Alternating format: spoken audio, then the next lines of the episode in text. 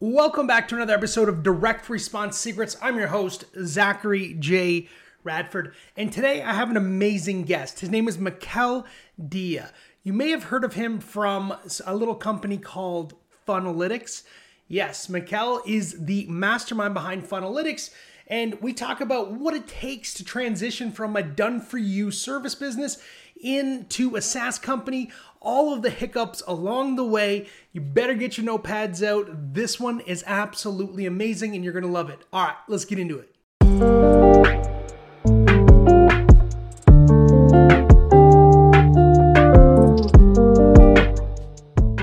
Welcome back to the episode. As mentioned, I have Mikael Dia here. Mikael, welcome. What's up, man? Nice to be here. So good to have you. I have a ton of questions for you. I know a lot of the agencies and consultants of the world are like, you know, I like doing this stuff, but how do I leverage, you know, a little bit of SaaS in my life? And me too. I'm just going to kind of pick your brain and learn from you. And cool. I'm very, very excited. But I want to start back at the beginning. How did you get started in digital marketing as a whole? And I knew you were you neighbors with Scott Olford as well? I'm curious, just how you got started, man. Yeah, so that's a funny story actually with Scott. I'll get to that in a minute. But I started back in 2010-ish is when I really kind of dove into the world of digital marketing, maybe 2009. I was just really fascinated by this idea of how do you convert a stranger into a customer? And the reason for that is because I used to run I had t-shirts that we would sell. I like to call it a company, but it wasn't a company. It was literally me and my friends hustling some t-shirts. We really kind of sold a lot of them to our friends, our family. And then eventually we got to a stage where we just had too many t-shirts and not enough customers. And I couldn't figure out how do we, go beyond our network? Like what were the strategies? So I really wanted to dive into this world of how do you convert strangers into customers? Yes. And I became pretty obsessed with the idea of making money online and building an online business. I learned everything that I could about all aspects of the customer journey, affiliate marketing. It started off with and building little review websites and SEO and then pay-per-click ads and then funnels and email follow-ups and conversion optimization and conversion psychology and creating offers and this and that, and basically just understanding how does this entire puzzle work. And eventually it led me to kind of running an agency and growing that agency. And then as an agency owner, then building a software specifically for me as an agency owner, which then evolved into a software for other agencies. And now that is our primary business called Funnelytics. That's awesome, man. I think that's, my story is very similar. It's just like this thirst for knowledge and trying to understand, like, how do I make money? And that leads into like this crazy world. And if I'm being 100% transparent, probably for the first 5 or 6 years, I had no idea. I thought I knew what I was doing, but as you really get down into the behavioral stuff and understanding all that, you're like, whoa, whole new world and learning. To be honest, I still don't know what I'm doing. So it doesn't change. Neither do I. At the end of the day, you get to it. It's funny because you kind of get to a certain level and then you hit a wall, and then you've got to find out how to solve that puzzle, and then you solve that puzzle, and then you hit another wall, and then you kind of create this, it keeps this kind of idea of leveling up. So what's interesting is I was when I first started, I was extremely naive, right? I had no idea what it took to build a business. Yes. And as you start building things, as you start kind of layering these pieces, you start solving some of these problems, but you still don't know what you're doing even after you get past the 7 or 8 figure mark. Yeah. I was just in the early time of creating my business, I was so lost.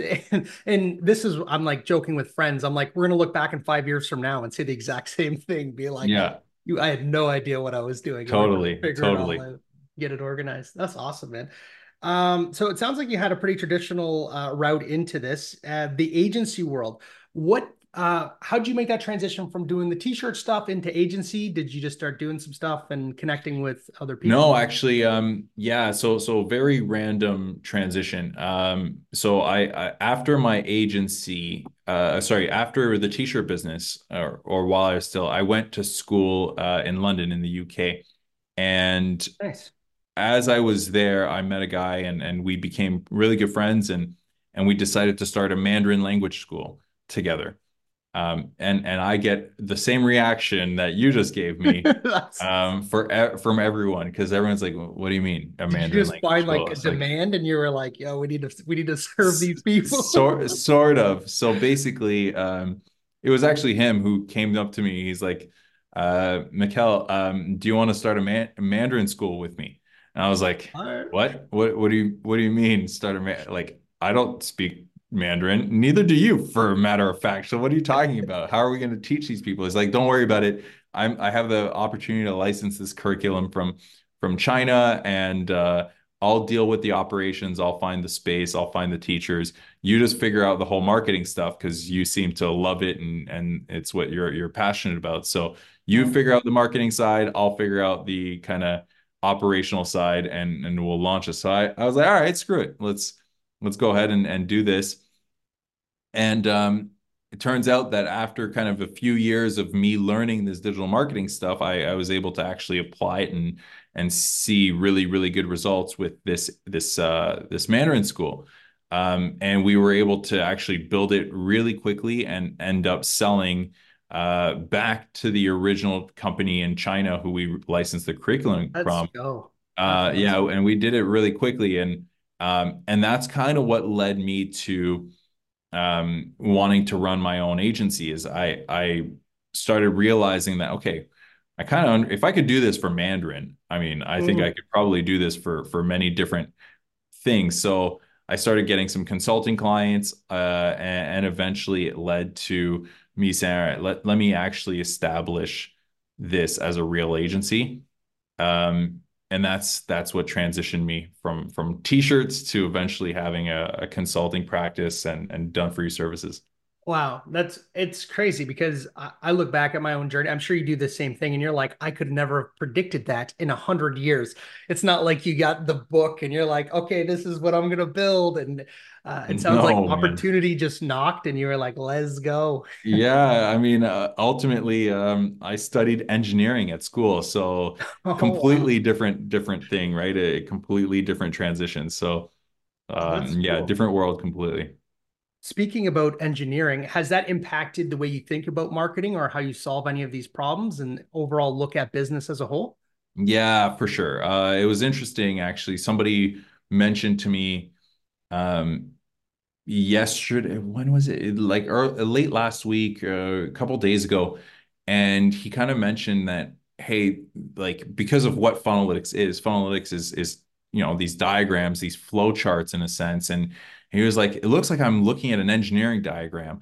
And like, I was like, well, that kind of makes sense, because my background of engineering, it's how I think about marketing as a whole is very much through a lens of an engineer. More so than a lens of, like, let's say, a direct response marketer or even a, you know, SEO or content or paid media specialist. I really look at it as steps and a linear and a process. So, yeah, definitely.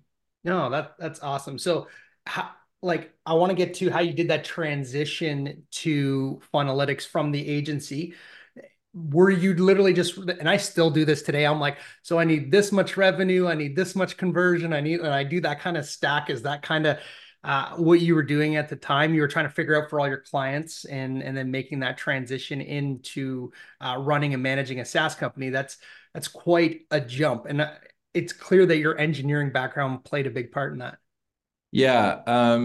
So to be clear, I am a civil engineer, not a software engineer. So yeah. I do not know how to code. I've never written a single line of code. Really? Yeah. I have no idea. My engineering background was about roads and bridges and figuring out tension of, like, will this bridge stay up or not? Right. So Completely different type of engineering. You'll get the connection though, because like the blueprints, right? You're exactly. Like, it's much more like blueprints than it is anything else. And the reality is, like, when I kind of started my agency, it wasn't so much about like forecasting and showing my clients like profit and loss. It was more about the problem that I kept facing, which is, we as marketers, we kind of draw these diagrams, right? We show these flow charts, these maps of like, here's how these funnels, in a sense, of how we're going to convert these strangers into customers. So we map it out for our clients. We tell them that there's going to be these ads going to this landing page, and then there's emails, and there's sales pages, retargeting ads. There's all these things. And when you map it out, you kind of have this nice, pretty picture. And then you kind of have to look at charts and graphs and spreadsheets, and you have to connect multiple pieces of data together and log into multiple platforms and build these dashboards to try to understand what's working, what's not. Like, it's always nice when you turn something on and like, cool, it's green. I spent this much. I made this much. It's positive. Now, the question is, out of 100 times, how many times does that actually happen? You know, probably maybe once out of 100 that rare, like you launch something and it works. Yeah. So you've got to look at, okay, well, why isn't it working? What it needs to be optimized? Where are the bottlenecks? What's not converting? What do we need to do next in order to tweak this so that we can incrementally get towards that stage of optimal conversions in order for us to spend $1 to make $3 back? So because I was stuck in this, like, man, I map this way, but I look at data this other way. Wouldn't it be cool if you could just kind of merge these two things together and be able to see data in the same way that you see your, that you look at your strategy? And that's fundamentally where the idea of Funnelytics came from. I remember I wrote in a book, a little notebook, project, I called it Project Game Changer.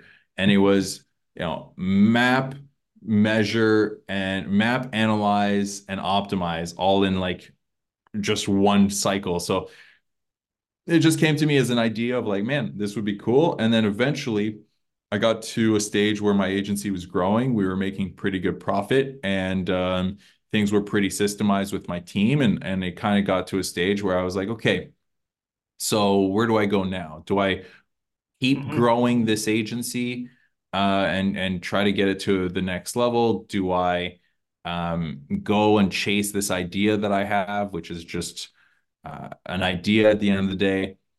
And I decided that, you know, I love the innovation aspect, so why not give it a shot? That's awesome, man. I think that, and I've been there within my own agency. That's a big jump. And because it's a total different business model. And what I found is I'm like, well, I run ads for tons of businesses. I'm so cool. I can make profit. I can do all this thing. And then I try to pivot and do something totally different and fall on my face. I'm like, man, the most humbling experience for me is like, I have all this marketing knowledge, but then I go to launch something that I have no idea what I'm doing, and I absolutely fail. How was that transition into the SaaS world? Were there any big learning curves? What type of challenges did you face? Yeah, truthfully, it was very, very humbling for sure. And it was actually more humbling in the latter years, so more recently than it was at the very beginning. And the reason is because in the beginning, I really spent my time doing what I'm best at, which is, how do I craft an irresistible offer and how do I market this offer? And doing that and basically focusing on kind of the marketing game allowed us to kind of go from zero to, I think it was like around 1.5, 1.8 million in our first 12 months. Nice. And yeah, it was great. But, there was a lot of nuances there. Like, it wasn't recurring revenue. It was kind of lifetime deals. I built a community and we got a lot of people who were all sorts of customers. And then you end up in the SaaS world hitting this thing called churn. And churn is, to this day, still like probably my biggest nightmare. It's the thing that it keeps me up at night the most. And because it is so hard, it's once you understand the marketing game, it's easy to acquire customers. It's easy to craft an irresistible offer. It's easy to set up ads. It's easy to optimize a funnel until it starts making money. In the SaaS world, though, that money is only as good as long as somebody sticks and uses and adopts your product and continues to adopt your product. And figuring out the exact product market fit is really, really, really challenging. So for us, that first couple of years of Funnelytics was really kind of false positives. Looking back, like, great, we made all sorts of money and we grew and it allowed us to kickstart the business. But from an actual true product adoption standpoint, we started realizing that, man, like, this isn't working. This isn't working the way we need it to be working. So we had to make a lot of pivots, a lot of adjustments. And that has been challenging, to say the least, for sure. Yeah, I can only imagine, because who could use this product, Funnelytics? This could be used by a small business. This could be used by a large business. Like, you have a massive market and you're solving a very large problem. How do you even go about identifying what that looks like? Are you just putting it out into the marketplace, getting feedback, and then adapting, something along those lines? So we made actually, speaking of Scott Olford that you mentioned at the beginning of the call, so Scott is a really good buddy of mine, and it reminded me to tell you the story of how we met, because it's very interesting. But I remember we were sitting one day at a mastermind together, and I had just built the prototype of Funnelytics, and Funnelytics, like I said, it's kind of this mapping tool that allows you to visualize your strategy, but then you can overlay the data on top. So you have this canvas, think of like Miro or Whimsical or whatever, like a way to kind of just diagram these things. And even though the analytics, it's called Funnelytics, so even though the analytics is the true product, is what we really kind of were designed around. When I sat down with Scott, I showed him kind of a prototype, and the analytics wasn't even close to ready, but the mapping tool was kind of working, and it was working pretty well. And Scott was like, okay, I understand the vision of the analytics. It's really cool. However, this mapping tool is also really sweet. You should give away that mapping tool for free. And not thinking twice, I was just like, actually, that's a pretty good idea. Why not? Let's just give it away for free. So we started advertising this mapping tool.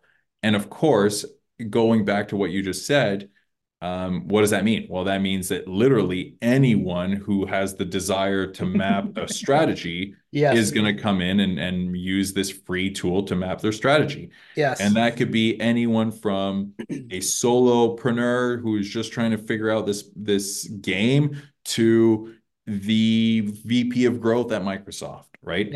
And across any sort of industry, right? Which is a marketing nightmare, but a blessing at the same time. Precisely. It became this blessing and nightmare at the same time, because now it became, okay, well, what are we building really? Like, how do we now transition this to an analytics product? Because that's really the core of the business, is the analytics side. And it became really, really challenging, if I'm being completely honest. Like, it, yeah, because, no, please do. Because we were like, how do we, we can't just mass appeal this to everybody. We tried, and churn comes in, and then you have to segment, and you have to ask yourself, okay, well, out of all these users, who is actually sticking around and using the tool the way we want it to be used? And a big challenge with that is you've got to wait, right? You like, you don't know, okay, great, I acquire a customer, let's say, for $99 or $200 a month, like today, right?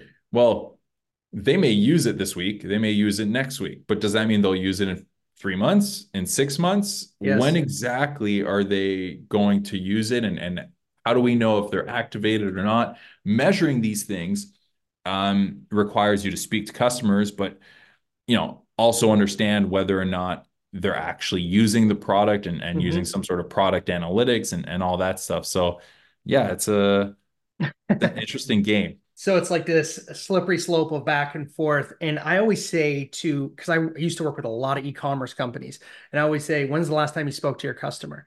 Yep. Like, what do you mean? I was like, we're a digital company. Da, da, da, da. I was like, man, the biggest marketing hack you can ever have in your business is to speak to your customers. Were you surprised in some of the ways that your product was being used?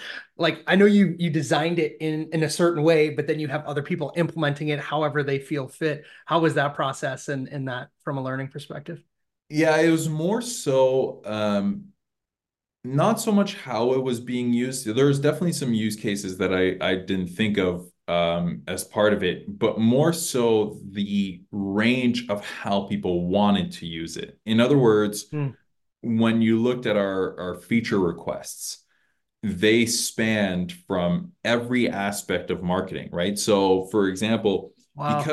because a mapping tool, because you typically start your marketing process with like some sort of strategy, right? Maybe you'll do some discovery first, but you'll start with like some sort of strategy.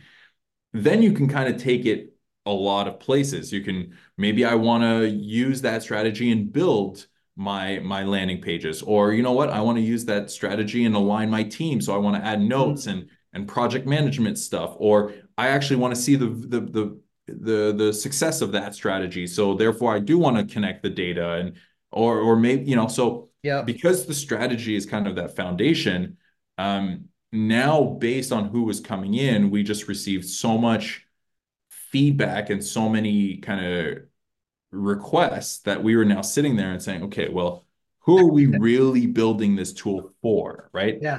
Who really is going to use this in the long run?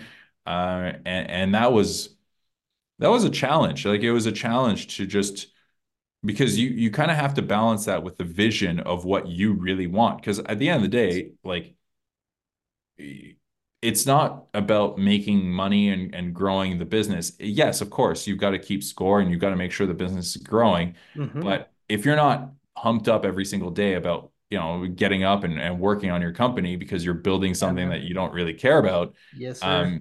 Then it becomes even worse, right? So, yep. So I had to really fight some questions and ask myself, like, am I building this for me, or am I building this for customers? Yes. And if so, who are the real customers, you know, and who do I really want to build this for? That was a transition for sure.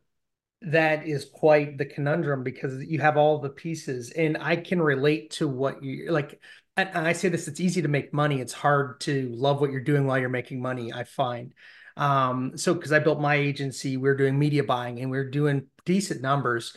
But I mean, at the end of the day, I just built myself a super high paying job. And I was like, what am I doing in this? But like, making more, everyone's like, oh, congratulations. I was like, oh, I don't really love it. Do you know what I mean? And that's why I started getting into the content stuff, because it's kind of more my thing. And I like asking questions and learning and observing and all of that stuff. When you're in that problem, have we solved that problem today? You have your ideal customer. What does that kind of look like? Just out of curiosity. Yeah. We've solved the problem for sure in terms of understanding who is the ideal customer and getting to that stage. Now, actually, our biggest challenge is getting more of those customers, which is a challenge that, as a marketer, I feel like it shouldn't feel like a challenge, but it's actually harder than I anticipated. Because even though I know this marketing game and I've been doing it for a long time, sometimes you have blinders on when you're building your own business, right? 100%. So you kind of look at it slightly differently. But for us, it kind of came down to product market fit in SaaS is a weird thing, because it's not something you can iterate on very quickly. What I mean by that is, yes, let's say okay, I'm getting a bunch of customers and now they're all churning, and 80% of them tell you that, well, it's because you don't have a Facebook ad integration. And I can't see Facebook ad data onto the platform. Okay, cool. So now in order for you to go and validate whether that's really true or not, because one thing to get the feedback. It's another thing that people actually adopt it in the way that you want.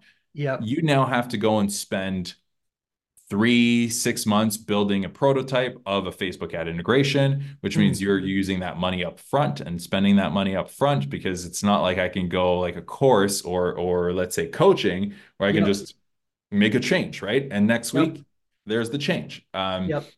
You got to go and build it, and then you go and build it, and then you get people to try to adopt it. And then once you get people to try to adopt it, then you got to go and actually like get that same feedback, and that cycle keeps iterating. So we finally got to a stage where we've built the platform that is great for our core user, which are performance marketing agencies.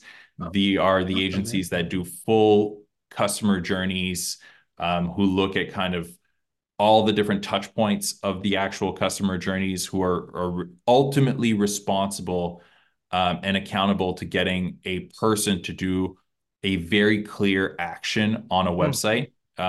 So not just the media buyer, for example, where their job is to generate leads, but they're not looking at what happens across the funnel or how the funnel is designed. We really look at these agencies who are kind of responsible for that whole journey. And then there is, you know, very few platforms that are as good as ours to help them deliver and look at those results and all that stuff. So and then now it's our job to go and find more of those people. So, and being responsible for full funnel is a lot different than, like you're saying, just running ads. There's a lot of moving pieces to that. And I find, even if let's say the data is bad, you still need something to tell a great story. Because you're pitching that to clients, you're pitching, even if you're an internal team and you're trying to do that, it almost reminds me of like, not marketing consultants, but this, what are they calling that now? The person, the CMO who has multiple positions or multiple companies that they work with. What is that called? Fractional. Yeah. Fractional CMO. Yeah. Yeah. So do you guys see any of that? Yep. So fractional CMOs, basically agencies that act as fractional CMOs. And ultimately the performance driven agencies who again, they kind of build landing pages as well as, you know, set up the automations, who kind of come in and do full funnel services in a sense. Those are the core agencies that use Funnelytics. So how are you going to market then with your product now? If it was me, I would literally just be cold emailing people and trying to have conversations and network and build that. You should use a podcast. Podcast might be good for you guys too, man. That's we're looking at like starting a bunch of content channels. A big part of it is really speaking to the right language. Creating content around customer journey performance and all of that stuff. But you're 100% right, looking at, let's say, HubSpot certified partners, and then using and scraping those lists and then cold emailing all of those HubSpot certified partners. Why HubSpot? Well, typically their clients are worth a little bit more because they use HubSpot. Their clients leverage inbound marketing, which is what Funnelytics helps with, is looking at that kind of inbound funnel, not so much the outbound stuff. So just testing various channels of how can we get in front of them. That's awesome, man. And have you found that there's any particular offer that works right now well for you guys? Are you guys doing like a free trial, or are you guys selling something on the front end? What does that kind of look like? Just out of curiosity. Yeah. So for us, where we found the most success in the early days of Funnelytics, the success was free mapping tool to then kind of on the back end, hey, we also do this analytics thing, right? That gave us a lot of success in the early days when we were kind of looking at lifetime purchases on the analytics front. It also kind of created a lot of curiosity. So a lot of people would pay for the analytics, but more so from a curiosity standpoint. Where it failed for us was it just attracted anyone and everyone who wanted a free mapping tool. I think I bought it originally. Yeah, there you go, right? So it attracted a lot of people who just wanted a free mapping tool. Yeah. And out of those people, only a small segment of them were actually, performance marketers. And what's interesting is even then, like now looking back, okay, well, you could actually say, well, what about in-house businesses versus agencies? Mm-hmm. And it took us a long time to figure out that Funnelytics was actually very much a user-centric tool. Mm-hmm. And because it's user-centric, unlike something like, let's say, HubSpot, HubSpot is a business-centric tool, meaning once I install HubSpot, yep, and I'm starting to get leads, it doesn't matter who's on my team. HubSpot is the CRM that we're using, right? Mm-hmm. Funnelytics is fundamentally used by an individual. That person's coming in, that person's mapping out a strategy, that person's looking at the data, that person's the one making decisions, right? So what we found is we went for a good 2 years. We actually pivoted from kind of, we used the free mapping tool to try to identify businesses that mm-hmm. we could go and sell to.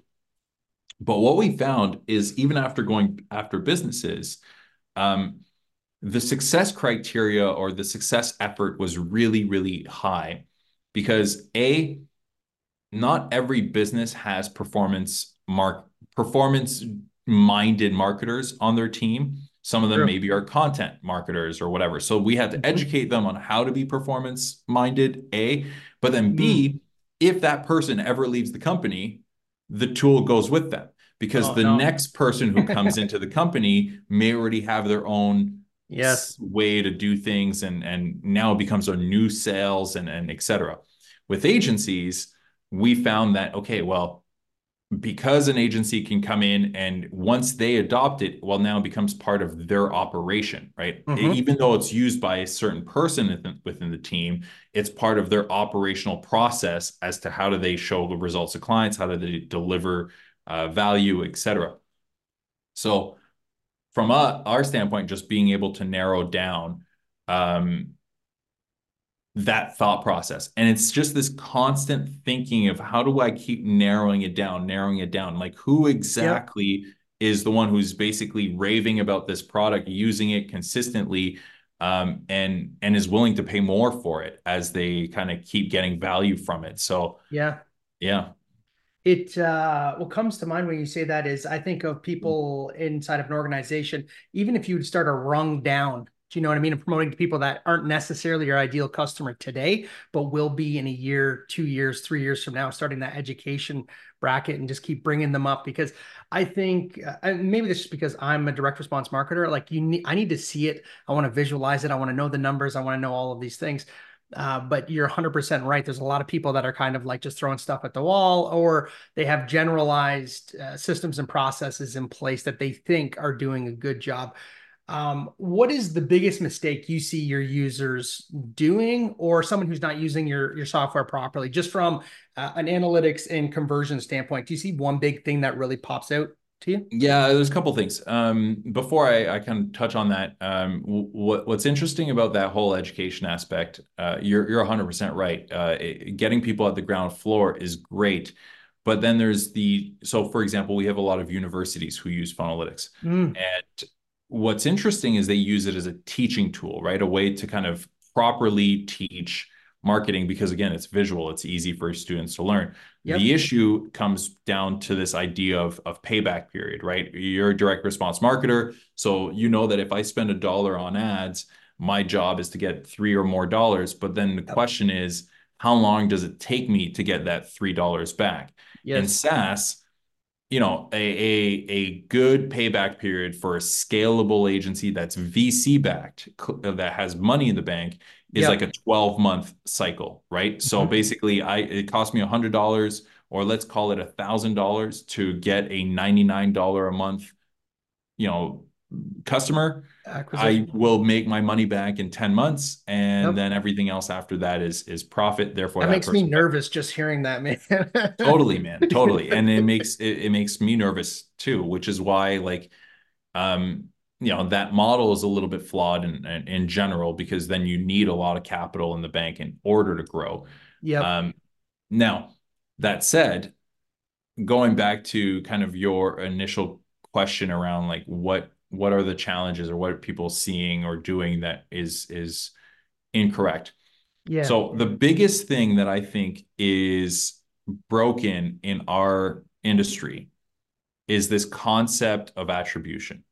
Mm-hmm. So in my mind, attribution is a problem because it makes you think in dollars and cents as opposed to people. Here's what I mean.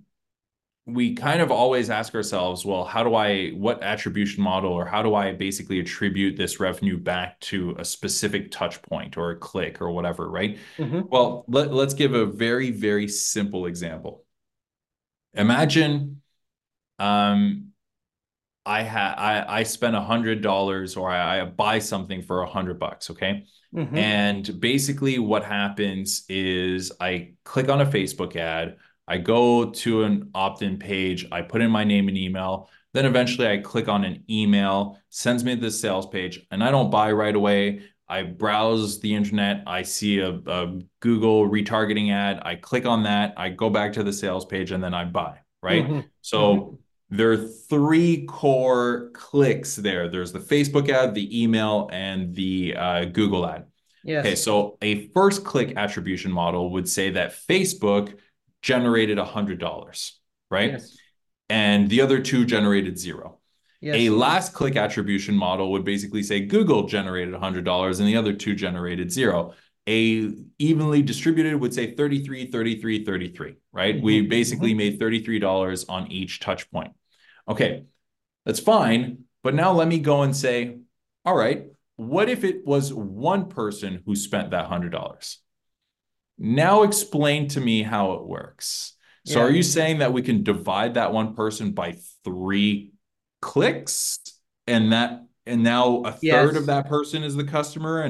Or are you saying that basically the customer came because of Google and therefore that the one conversion should be attributed to Google? Well, it doesn't really make much sense because every single one of those touch points was part of that person's journey in order for them to be a customer. If I remove Facebook, they're not clicking on that Google retargeting ad, right? If I remove 100%. The Google retargeting ad, they're not coming back to the website to buy, right? So you have to look at all of those, which is why we look at data in the sense of contribution as opposed to attribution.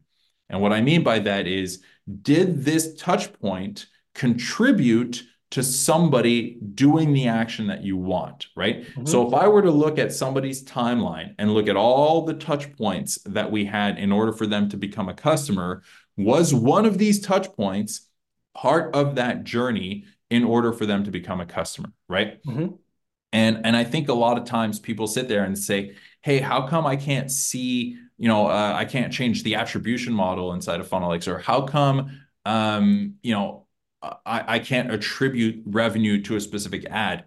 And the truth is, as a media buyer, attribution's great because now you can say, well, I'm responsible for cold ads. Let me turn it to first click and make sure that everything gets back to me so I can show you the return on ad spend. Yes. But the reality is when you're really responsible for the full journey, you come to realize that actually you have to look at whether this touch point contributed.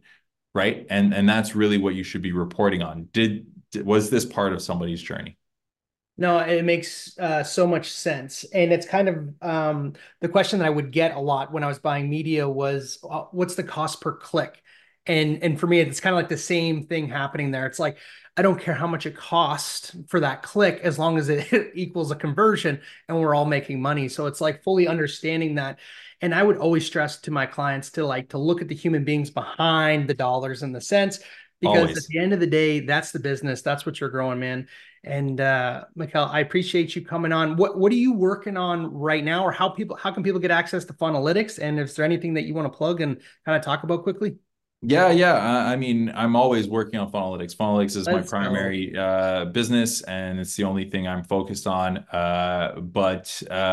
If you're a performance-driven agency and you actually love to get results for your clients and you want to show them how you get results, you can check out Funnelytics.io. If you want to learn more about performance marketing, I tend to post quite a few things on LinkedIn, so you can kind of follow me on LinkedIn as well. Mikael, thank you, brother. Appreciate you coming on. Thank you for having me. Cheers.